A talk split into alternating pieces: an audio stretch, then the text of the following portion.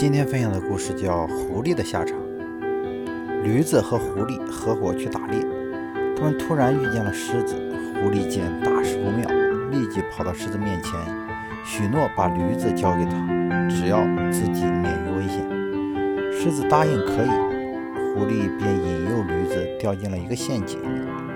狮子见驴子已不能再逃跑，便立即先抓住狐狸吃了，然后再去吃驴子。出卖朋友者从来没有好下场，这不是出自道德意义上的说教，而是实实在在存在于社会中的真理。